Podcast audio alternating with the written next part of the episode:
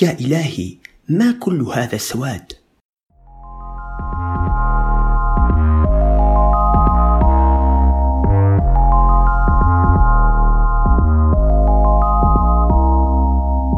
أهلا بكم في بودكاست زائد. معكم مقدمكم تنسايدو وفي هذه الحلقة سنتحدث عن فيلم دارك ووترز هو فيلم من بطولة مارك رافالو الذي عرفناه بشخصية هولك في أفلام مارفل ويشاركه في البطولة أنا هاثواي ومن إخراج تود هينس. ويروي الفيلم قصة حقيقية لمحام مختص في الدفاع عن الشركات يتولى قضية من نوع خاص. قضية الدفاع عن مزارع يرغب في أن يرفع شكوى ضد شركة عملاقة في مجالها يدعي ذلك المزارع أنها تلوث محاصيله الزراعية. ومن هنا تبدأ الأحداث. من الوهلة الأولى يبدو الفيلم كفيلم عادي دون قصة جذابة أو ملفتة للاهتمام. طابع سوداوي يخيم على جو العمل ويبعث على الاكتئاب. وتيرة أحداث بطيئة تشعرك بالملل. لكن كل ذلك ينتهي في الثلث الأول من الفيلم ليبدأ فصل جديد.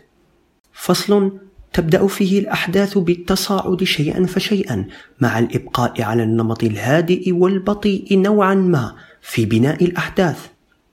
يتتبع الفيلم مختلف الإجراءات التي تم اتخاذها والعمل وفقها للوصول إلى حقيقة ما جرى. رحلة البحث عن الحقيقة. فالفيلم يأخذنا عبر تسلسل زمني لأبرز الأحداث التاريخية التي أثرت في مجرى سير الأحداث في الواقع.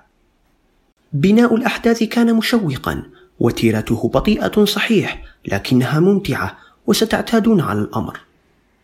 وعلى عكس معظم الأفلام المبنية على قصة حقيقية، دارك ووترز وصل إلى الحقيقة مبكرا. لكن ماذا لو لم تكن تلك الحقيقة هي ما يهدف إليه الفيلم منذ البداية وأن هناك قصة أكبر من ذلك؟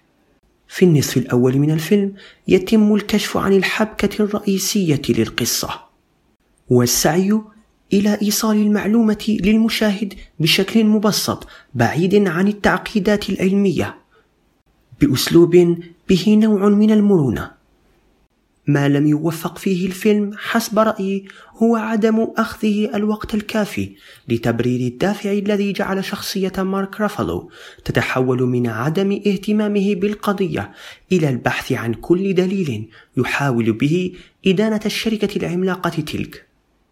لكن كل ذلك يذوب أمام التمثيل الممتاز الذي كان من كل من الشخصيات الرئيسية سواء مارك رافالو أو آنا هاثواي ولكن التقدير الأكبر يذهب بكل تأكيد إلى مارك رافالو خصوصا وأن تطور شخصيته مر بالعديد من المصاعب والتحديات جعلته يتحول من آن إلى آخر. في الثلث الأخير من الفيلم تزداد حدة الإثارة والتشويق ويزداد معها التصاعد في الأحداث.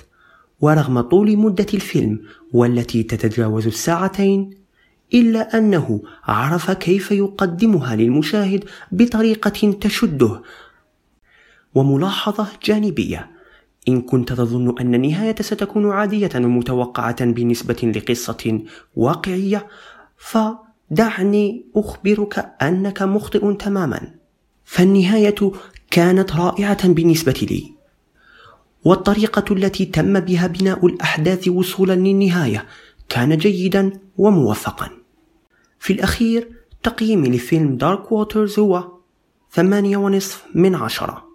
وأتمنى أن يستفيد صناع الأفلام من القصص الحقيقية في القيام بأعمال سينمائية جذابة وممتعة أو حتى تلفزية ناجحة مثل هذا العمل الإبداعي.